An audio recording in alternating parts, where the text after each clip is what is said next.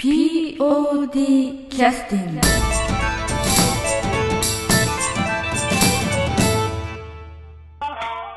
劇団 POD ポッドキャスティングです。この番組は富山県を拠点としたアマチュア劇団である劇団 POD のポッドキャスティングです。劇団員や関係者ミュージシャンやアーティスト他の劇団の皆さんにご出演いただきましてオリジナル制作の劇中音楽を交えていろんなお話をしている番組なんですけれども本日は、えー特別編ということで、えー特別編集でお送りをさせていただきます、えー今回は安田三郷くんが多大なる影響を受けた三味線の先生を偲ぶポッドキャストになります、えー今回はそんな安田三郷くんの思いのこもったポッドキャストをぜひお聞きいただきたいという思いとそれから、えー皆さんの身近に存在しているさまざまな一流ミュージシャンの存在もぜひ、えー知っていただきたいという思いでお送りをさせていただきます、えー CD ショップですとかえーインターネットの iTunes ストアではさまざまなる、えーメジャーデビューをしたいろんなミュージシャンが存在しておりますが、えー今回取り上げさせていただくのは、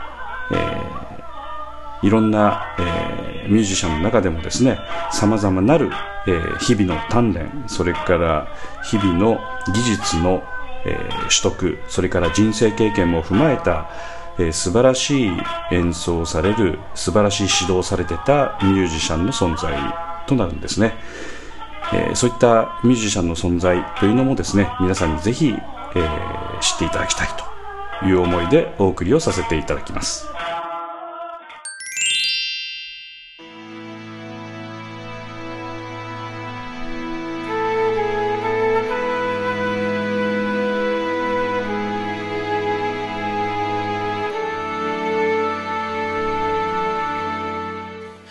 えー安田三郷です、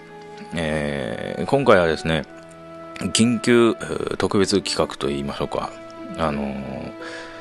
訃報が、突然の訃報が入りまして、えー私の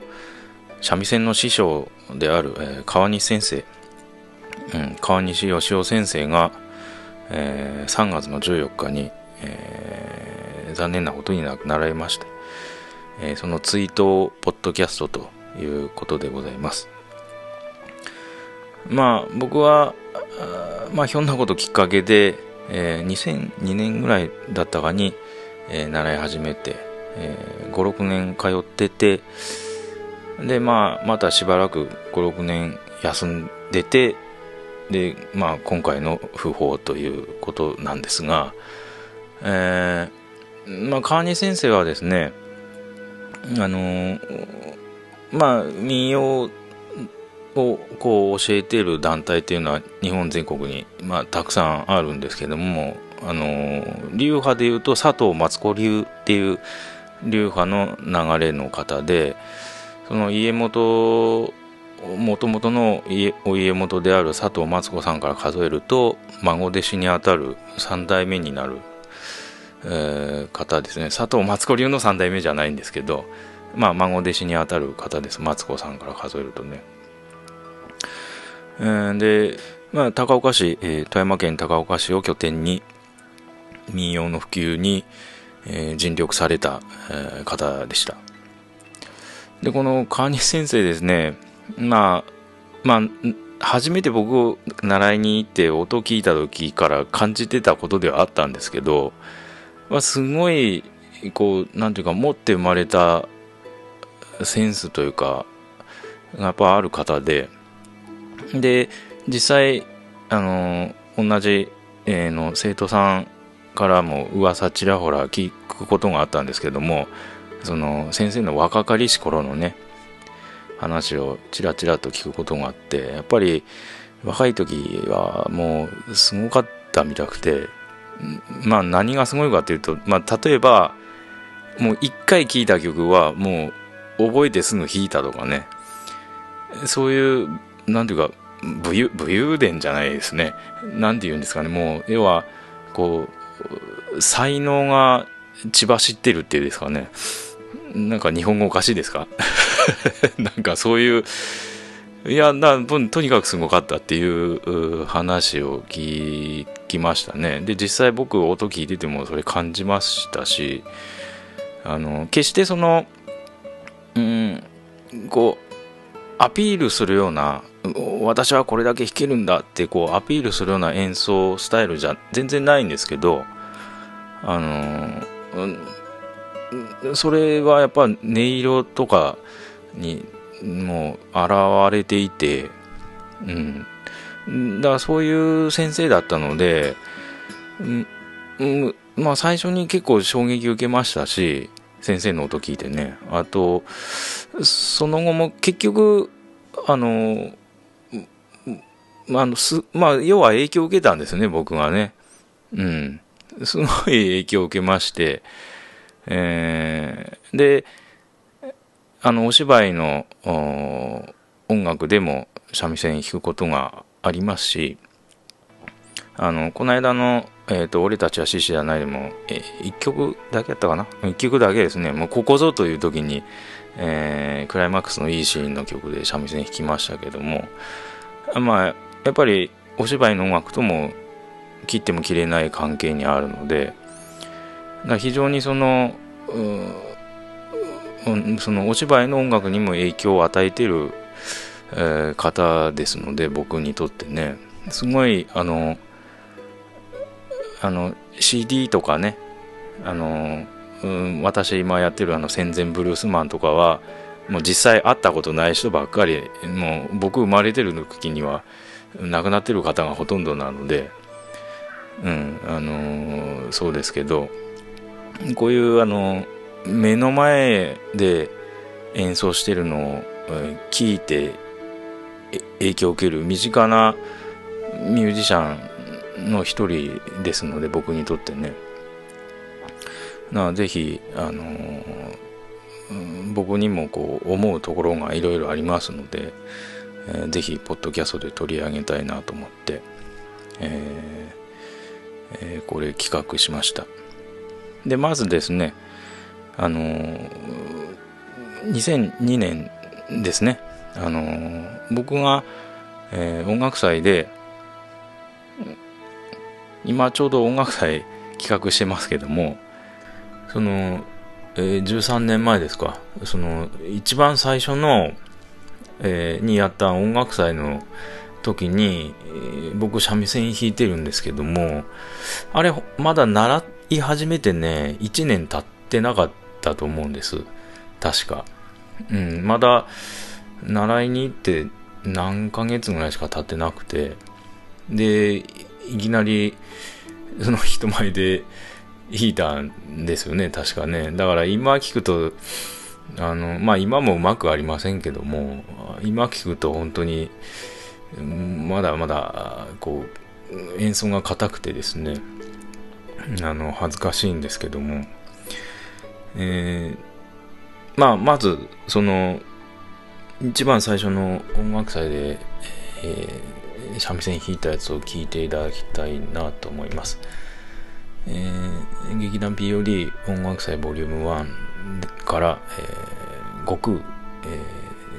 ー、悟空っていうあの、西遊記っていうお芝居やった時に、えー、作った悟空っていう曲と、あと、これ、えー、あまりはっきり言えないやつですね。あの えー、まあ、民謡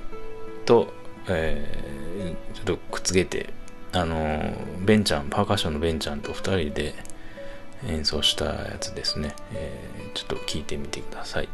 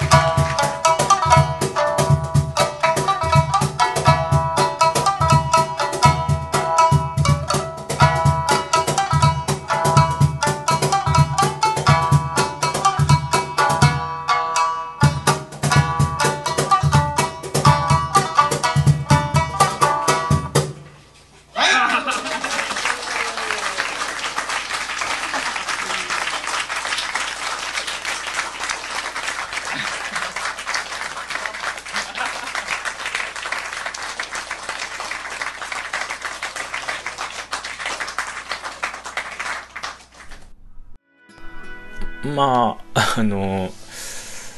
えー、もう何ヶ月しか習ってないくせにもうなんか自分の曲弾いてみたりしてるんですね僕ね。あの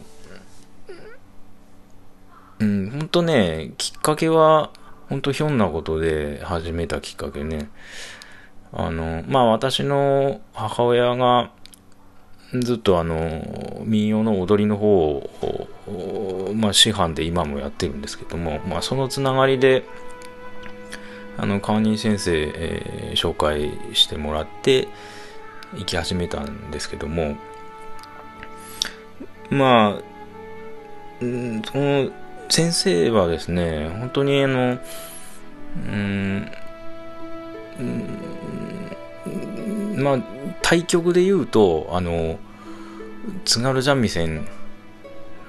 ですよね。あのああいうこう叩いてベンベンベンベンってやるあの本当両極にあるようなスタイルが、えー、カニ先生のスタイルでどっちかといえばあの小唄とか羽唄とかそのお座敷で弾くようなあの演奏スタイルに近いですよね。要するに、えー、非常に艶っぽいというか柔らかく弾く演奏スタイルでこう艶やかなんですよね音色が。うん。しっとりと聴かせるっていうような三味線を弾かれる方で。まあ僕が初めて聞いたこれは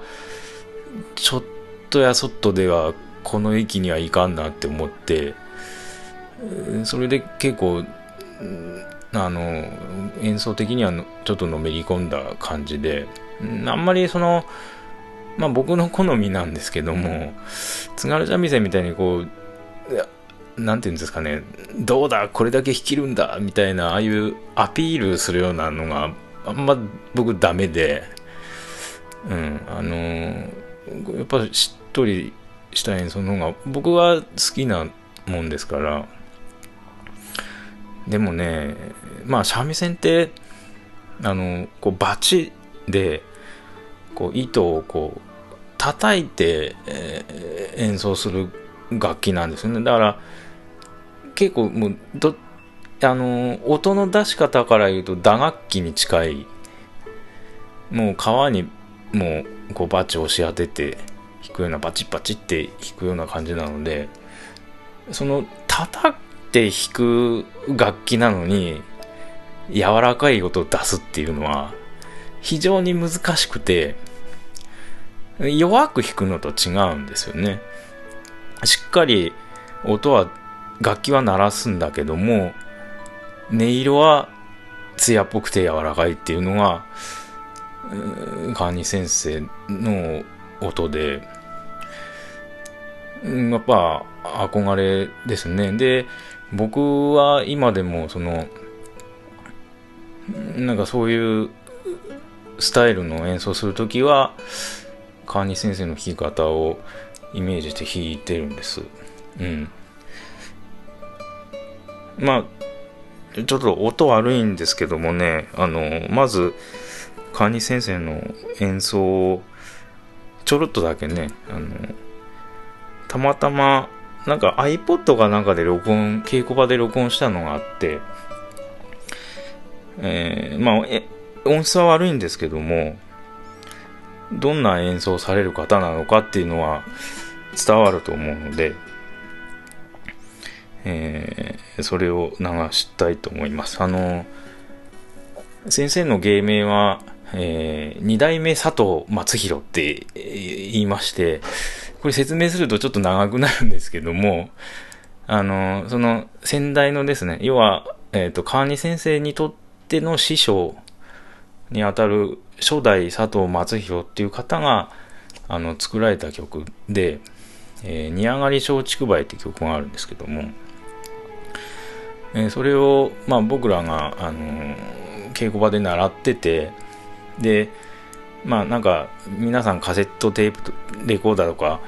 まあ、僕は確か iPod だったと思うんですけどその先生の弾き語りを録音してでうちに持ち帰って練習するっていうのでまあ、時々そういうことをさせてもらえてたんですけどもそれが残ってたので、えー、それ流したいと思います。だ、えー、カニ先生2代目佐藤松弘、えー、先生の、あのー、弾き語りです。煮上がり松竹梅、えー、聞いてください。はいじゃあいきますよ。値上がり松竹梅新婦の舞入りです。最初から1の音2の音3ほ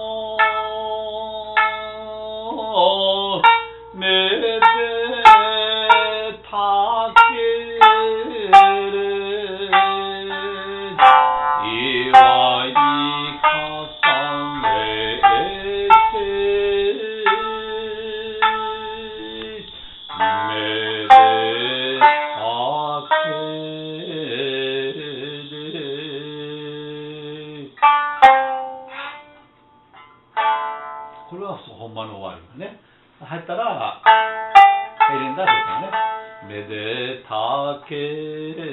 で一音入っていきます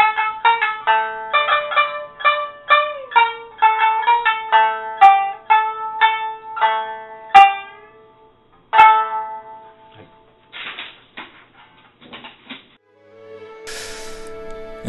ーいかがでしたでしょうか？うん。こう艶っぽさが伝わりましたかね？あのーこれねだいぶ稽古場に酔う時ももう先生の手元もうガン見して見てたんですけどやっぱ真似ならないんですよね。うん。先生みたいな音は出ないんです。どうやっても。どうやっても出ないんですけど。でもあのなんていうんですかね。その目標がはっきりしてるので先生みたいな音出したいっていうその時はあのもう目標がはっきりあるあるので先生みたいな音にはならないけども近づくことはできるのでそっちの方向にね先生の方向に。うん。だからその意味では本当に僕はうん本当に川西先生に習ってよかったなと思ってて今でも思ってます。でその先生の演奏スタイルに近い、えー、劇中の音楽での三味線の弾き方したのもあってでそれを先生をイメージしながらね、えー、三味線弾いたあの劇中音楽もあるんですよ。でそれを、えー、聞いていただきたいなと思いますけども。えー、これ、ドクロ城の新年ですね。うん、これ、本当にね、ゲストミュージシャンもいっぱいいたし、もう曲数も多かったし、えー、本当人生最大の肩刈りを引き起こした、もう大変な、僕にとってはね、まあみんなにとっても、まあ対策だったので大変だったと思うんですけど、僕にとってもすごい、えー、思い入れのある、えー、公演で、えー、その中で、えー、2曲ですね、まあ、続けて聴いていただければと思いますけど「ドクロ城の死人」で「向かい」っていうあの女郎の女郎って言ったらダメなのか？うん。あの花街の女性たちのこう色気漂う登場してきての踊り、えー、の三味線ですね。うん。まあ和音階を使ってたメロディーにちょっとなってて、うん。で、もう一曲が、ランベイっていう曲なんですけども、えー、最初これイントロ、ハープから始まって、フルートが入って、フルートも吹いてもらったんですよ、これ、中村静香さんにね。で、その後、三味線入るかやったかな。うん。で、その三味線が、あの、その後は、あの、ロックっぽい、えー、もうドラムとか、あの、エレキギターとか入ってきて、ロックっぽい感じなんですけど、そのイントロはノーテンポなんですよね、ずっと。うん。で、三味線の入り方も、これ一番川根先生をイメージして弾いた曲ですね。うん、へったくそですけど もう今聞いたらもうちょっとうまく弾いかなと思うんですけど、うん。まあ、当時の僕としては目いっぱい艶っぽく弾いたつもりっていうやつですね。うん。は本当に川西先生イメージして弾きました。えー、2曲続けて、えー、聴いていただきたいなと思います。ドグロ城の7人より、えー、向かいとランベです。どうぞ。か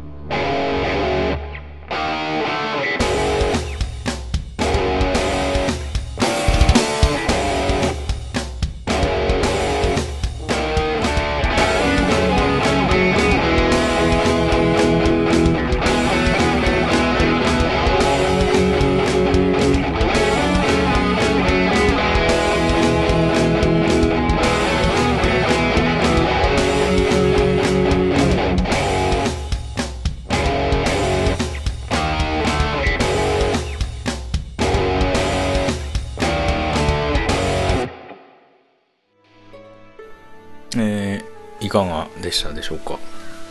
うーん。これ聞く、うん、この特にランベ聞くとねやっぱ川西先生思い出すんですよね。もう本当にイメージして弾いたんで下手くそですけどあのやっぱ目標があるとね身近な人で目標があると非常にイメージしやすくてうんまあ先生が弾いたらももっともっといいんですけどなんとか頑張って近づいて弾いたっていう感じですね。でこういった風にあの劇中音楽でも、えー、三味線、えー、使わせていただきましたけども他のですねあの音楽制作でよさこいですね。よさこい踊り。あの万葉小町かれんっていうチームに、えー、僕は音楽提供してましてでそこでもやっぱり民謡をモチーフに、えー、して曲を作るので、まあ、三味線の出番がやっぱりやまあまあやっぱあるんですよね。うん、で特にその万葉小町かれんの人たちは、えー、民謡の花の会っていうまあそれも私の母親の、えー、所属している会なんですけどもそこから派遣して生まれたよさこいチームなので非常にその民謡を大事にして、えー、踊りたいというチームの気持ちがあってで僕もあのあんまり民謡お題にする以上民謡はまあないがしないがしろにしたくないなって気持ちがあって使うならそのお題になってる民謡の良さを、知ってる人にも知らない人にも感じてもらえるような曲作りにしたいなっていうのは僕にはあってだその辺と僕とその民謡を大事にしたいっていう気持ちが一つつながってるところがあってえー、そこでが合致しているので、なんかこう、続いてるんですけども、関係がね。で、まあ、そこから一曲、よさこいの曲ですね。うん。えー、一曲、僕作ったやつかけたいと思いますけども、えー、これ2012年の分で、あの、野外譜っていう、あの、高岡の、えー、鋳物の民謡をモチーフにしたやつがあって、うん。これ結構、まあイントロからもう出だしの方はね、もうほとんど野外風そのままやってるの感じなんですけど、うん。もうこれ結構楽しくて、で、ちょうどその、えー、これね、やかもちを、えー、うちらお芝居でやらなきゃいけないっていう話が決まったあたりで、この曲作ってたんですよ、確かね。だからちょうどその、高岡の民謡やって、で、高岡市の依頼で、やかもちやるっていうのと、なんか、高岡尽くしになってたんですよね、僕の中で、たまたま。うん。だから、その、うん、この曲作りの中でも、まあもちろん野外譜をモチーフにしてドンとやってるんだけど、途中の静かなところは、あの、ちょっとねそのやかもちの時代というか万葉集の雰囲気というかするともうちょっと古いその鋳物の前田家とかの時代よりももうちょっと遡ってそのちょっとなんていうかあごめんなさいマイクぶつけた。あの雅楽の雰囲気、うん、その万葉の里みたいな。あの歌詞の文句にもそういうのを入れましたけどもちょっとそういう万葉集やかもちっぽい、えーえー、静かな部分が途中であったりとかしてでまた野外譜に戻ってみたいな、えー、曲作りにしたりしました。まあ三味線もボンと入ってますんで、えー、その辺も楽しんでいただければと思いますね。あのやっぱりこのよさこいよさこい富山が、っぱりメインのよさこいの人たちにとってメインのイベントなん、みたいなんですけど、やっぱりね、こういう、もう、ガチガチ高岡の、えー、民謡のやつもを持って富山の方で踊ると「えんやしゃいやっしゃいって何ですか?」みたいな感じになるらしくてやっぱその辺こう壁が富山と高岡であるなと思ってその話聞いててねうん。まあ高岡もねやっぱりこうちょっと話脱線しますけど前田家がの息がかかってその鋳物職人連れてきたりしてるのでやっぱり加賀藩なんですよね。高岡の方はね。うん。やっぱ富山とはちょっとなんていうか文化としのこう境目みたいなのがいまだにあるかなみたいなとこはありますね。面白いなと思います。でまあ聞いてください。えー、っと、えー、野外譜2012、えー、万葉小町カレンの曲です。どうぞ。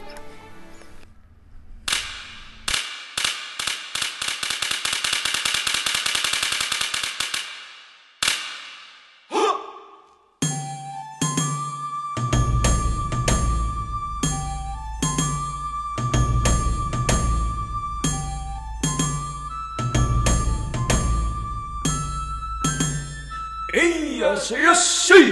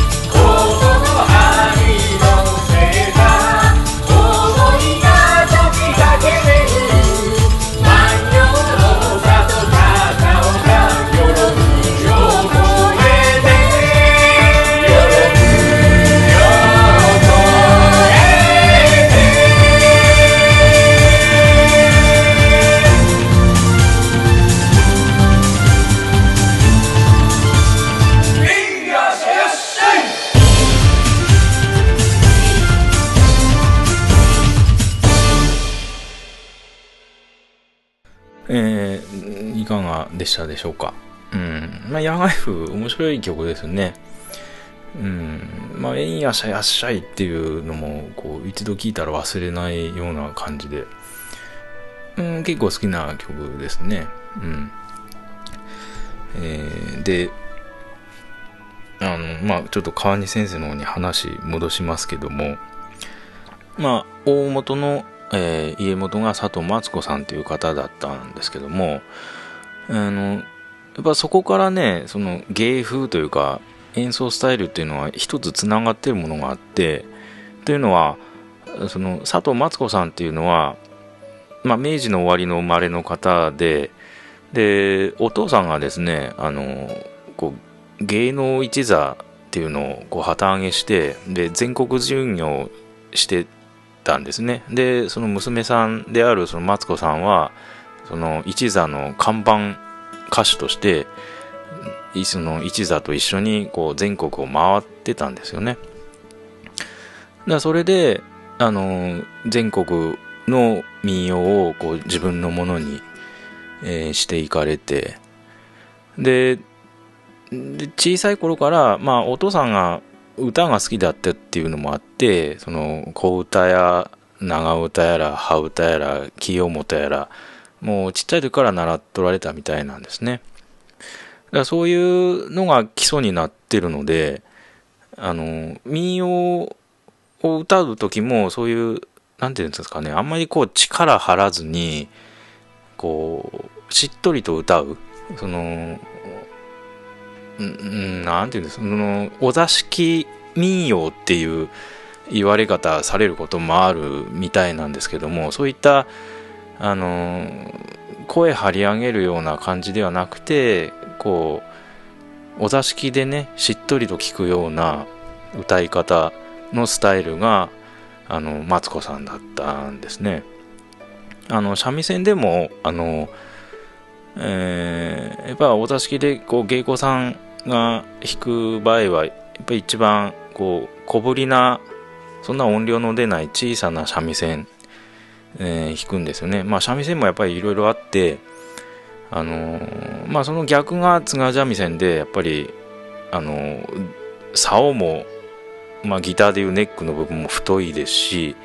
あのボディですね。皮が張ってある部分も大きいんですよね。だから当然音も大きいんですけどもそういった芸妓さんが弾くようなやつは全体的にこう華奢な、えー、もので。で場合によってはあのバチも使わずにこう自分のあの爪で弾くそんな音量いらないのでねお座敷で自分で弾き語りする時はな大きい音出す必要ないもんですから目の前のお客さん同じその畳のお座敷にいるお客さんに聞こえればいいので、うん。まあそんな激しい歌も歌いませんしね、だから。まあちょっと脱線して詳しいことを喋りすぎましたけども、まあとにかく、えー、話戻しますが、その佐藤マツ子さんっていうのはそういう、うお座敷民謡と言われるぐらいの、えー、しっとりした歌い方があ特徴の方で、その方の流派でつながっているのでで川西先生もそれを受け継いでこう、えー、しっとりとした艶っぽい三味線を弾きながら歌うっていうこう一つの流れが通っているんですよね。でそこも僕は大好きだったっていうことなんです。うん。で、あのー、川西先生ですね、えー、まあいろいろ、やっぱ亡くなられたことを聞いて、ぱ、最初にね、もう忘れてたんですけども、あの、初めて稽古つけていただいた時のことをふっと思い出して、あの、一番最初、コキリコ習ったんですよね。で、やっぱり僕ギター弾いてるので、指は動くんですよね。だから、もうその場でパッともう僕呼吸を引いてしまったのであのその 川西先生が「おうまいね」って言われたのがすごい印象に残っててそれパッふと思い出したんですけどなんかそういう感じの方でなんていうかいっつもニコニコしてて笑ってるイメージしかない方なんですよ。すごいこう朗らかでうん。もう笑顔のイメージしかない人なんですよね。だからその訃報を聞いた時になんか笑顔しか思い出さないので余計泣けてきてなんかねほんと寂しいなと思って。であの先生のまあいろいろ先生教室持っておられてで僕はあの先生のご自宅の2階が稽古場になってるんですね。広間になってて20畳ちょっとあるかな。でそこ先生うちに水曜日の晩に行ってたんです。でそこであの、うん、今回の音楽祭で出ていただいたりすることになってるあの森崎さんとか正橋さんとか、えー、あと倉森さんとかね。あのと知り合ったんです。同じあの会だったのでね。で森崎さんと正橋さんは特にその先生のうちの水曜日の晩のメンバーだったんです。うん。だからすごくそういう意味でもあのいい人に巡り会えたっていうのもあってうん。やっぱり行ってよかったなと思ってるんですけどやっぱそこの稽古場でもねずっとニコニコされてたのでなんかねあのもう自宅ご自宅の稽古場にも先生の姿ないんやって思ったらほんと寂しい気持ちになってね。うんなんか習いにまた行ってればよかったなと思ってもう後の祭りで。どうしようもないんですけども。でたまたまですね昨日あのよさこいのね歌の録音があってで森崎さんの歌を録音する機会があったんですよねたまたま。うん。だからもうよさこいの録音はあの終わっちゃってすぐ終わっちゃってでもう録音のセッティングしてるからじゃああの音楽祭の練習もしようっていうことになってで練習 ついでにもう録音の準備してる部屋なのでじゃあ録音しようかなと思って録音したんです。まあ踊りの書にもそれ渡したりしたいもんですから。うん、で、む、だから無駄にもうちゃんとしたマイク立てて撮ってるので、無駄にいい音で撮ったのもんですから、そ持って帰ってね、ちょっと、うん、三味線もね、あの、まあ、当然僕一人書いてないので、録音、本当に録音した時一本なんですけど、あの、もうこれ川西先生が言ってたことなんですけど、三味線が、あの、3つ。に呼吸位置がベストなバランスなんやって言うとられて、うん。で、それを思い出して、後で家で三味線、あの、2本足しまして 多重録音で。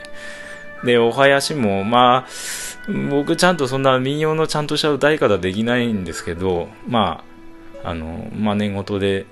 お囃子も、まあ、それっぽい、まあ民謡じゃないと思って聞いていただきたいんだけど、お囃子のとこはね、まあお囃子も入れまして、いや、なんかこう、えー、一つの、なんちゅうか、追悼のための思い出みたいな、思い出作品みたいになればいいなと思って、えー、今日仕上げたんです。うん。で、ねもう森崎さん歌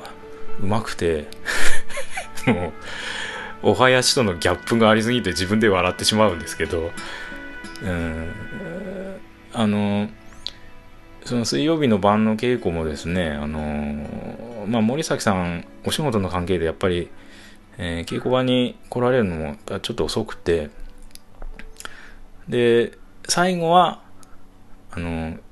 あのみんな23人で1曲練習しててでえー、3人この3人にはこの曲あの今稽古つけてであの今さっき来た2人にはこの曲の稽古つけてってで順番に同じ先生を囲んでこの字型に机が並んでてそのこの字にあの生徒が私ら座っててでそれぞれあの、まあ、レベルがあるのでねやっぱりあの練習する曲も変わってくるのでで他の人の練習してるやつもまああの弾けるなら本見ながら一緒に弾いてもいいよみたいな感じなんですよ。で最後は必ず森崎さんのおわらの歌の練習で終わってたんですね。うん。三味線の稽古場なんだけどあのその森崎さんの歌で終わるっていうのがパターンになっててでその森崎さんのおわらの練習最後にやるのは僕すごい好きな時間帯で、うん、その僕みたいなペーペーのやつがな上手な方の伴奏まあ先生がメインになって弾くんだけどあの周りの人もまあ一緒に弾いてもいい空気になってるんですよね。うん、で森崎さんの歌の稽古だから途中で切ったりとか、あのー、また戻ったりとか、うん、そそれはあの森崎さん向けになってるのですそれに合わせて、うん、弾くんだけどでもそのなんていうんですかねその歌との歌と三味線の呼吸みたいものをあの疑似的になんていうか教えてもらえたんですよねそれで、うん、あ曲がエッチをわら節なんですけどあやっぱり独特のためがあってあのー、こう一定のテンポでやったら全然面白くないんですよ。やっぱりためが必要でで歌い手の人にそのため具合を任せてるんで三味線がそれに合わせる感じではあるんですけどもあのでもその三味線の方が歌い手の人をこうちょちょっとリードするような感じじゃないとそのバランスが悪くなるんですよ。こう言葉で非常に説明しにくいんですけども。だから三味線弾く人も歌をある程度熟知してないとダメなんですよね。うん。まるっきり歌い手の人に合わせてるだけだったらこれもダメでちょっとね歌い手の人をリードしてあげるぐらいの能力がないと全体のバランス取れないんですよねこの曲。本当難しいところで結局指揮者がいないのであのー、三味線と歌とのこうあうんの呼吸みたいのでやらなきゃいけないんです。うん。そこがねだからあの水曜日の晩の森崎さんの稽古を一緒に弾かせていただくことであの学ばせてもらったんですね僕が。うん、でこれ、うん、楽器編成まあ三味線3本にしましたけど本当はこれに太鼓と、えー、呼吸がねやっぱお笑っていたら呼吸ですよね。でまあ一応スタンダードな標準的な楽器編成になるんですけどまあでも僕ねまあ習いに行ってたからかもしれないですけどその呼吸太鼓なしのこのバージョンもなんかシンプルで好きなんですよね。うん。で、まあ僕はあの、お通夜だけ行ってきたんですけども、お葬式ですね。この、おわらでね、えー、お葬式の、カーニー先生のお葬式の出棺の時もですね、あの、会のお弟子さんの皆様方の演奏と歌で、えー、おわらで見送られたそうです。で、森崎さんも、えー、行って歌ってこられたそうです。えー、まあ、まあ、話によれば、まあ、見事やったっていう話でした。うん。まあ、当然ね、うん、まあ、もう市販レベルの人ばっかりの演奏なのですごかったとは思うんですけど、やっぱりね、みんな口ついて言うのは、やっぱあの、あのカニ先生のあの音色はもう唯一無二のもんだっていうその音色についてやっぱりやっぱり言うんですよね。まあ普段そんなことわざわざ口に出して言わないのでやっぱ改めてあみんなそう思ってるんだなと思って、えー、思いましたね、うん、あれはもう後にも先にもあんな音色出せる人はいないっていう、えー、言い方してましたね。まあそういった音色や、えー、先生の教えやあの先生の笑顔もですね本当みんな忘れないで、えー、心の中で先生の笑顔も教えもずっとみんなのお弟子さんみんなの中で、えー、生き続けていくと思うのでまあ僕もその一人です。それでは、えー、長くなりましたけども、えー、お届けしたいと思います、えー、今までの川西先生の感謝の思いと、えそしてこれからのですね、え私たちを、え見守っていてくださいねと。いう気持ちを込めまして、え私と森崎さんで、え演奏しました。えー、越中わら節聴いてください。ほっ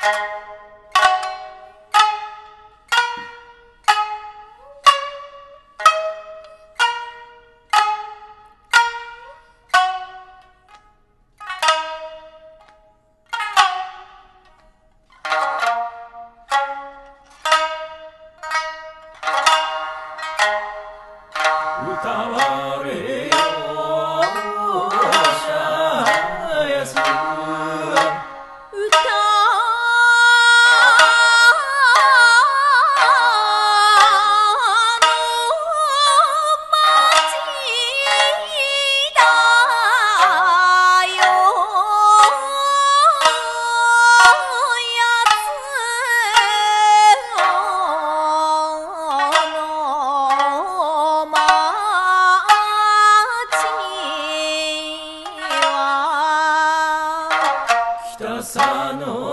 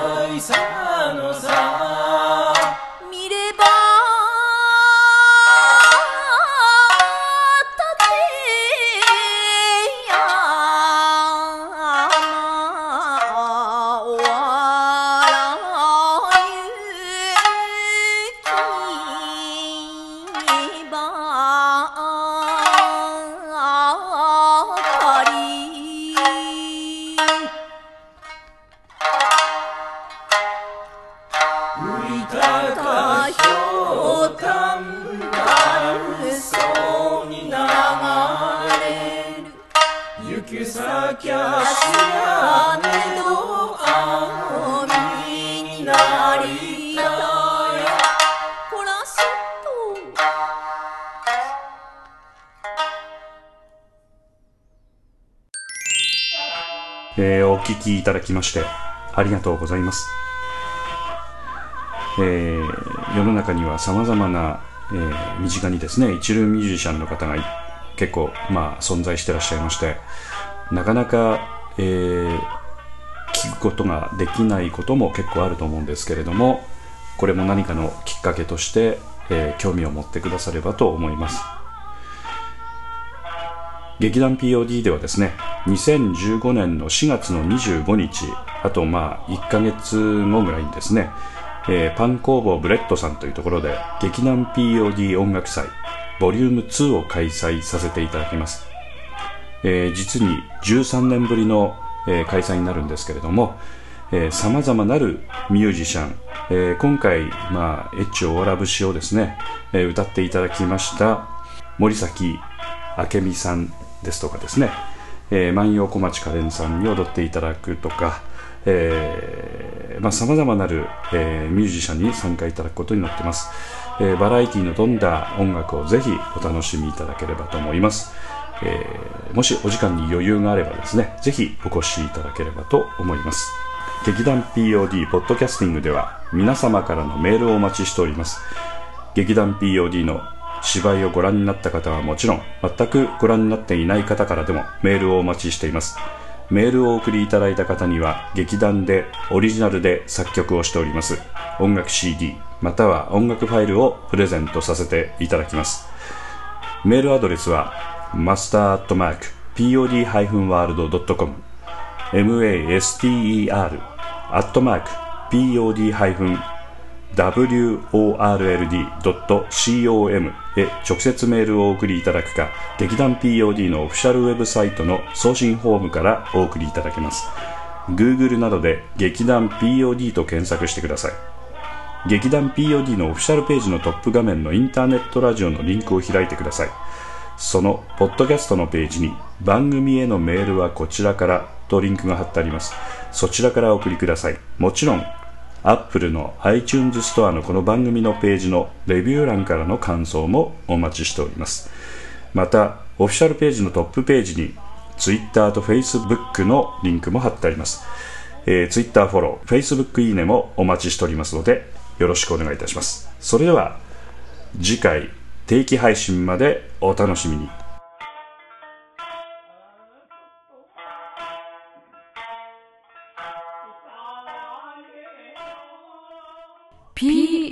POD キャスティング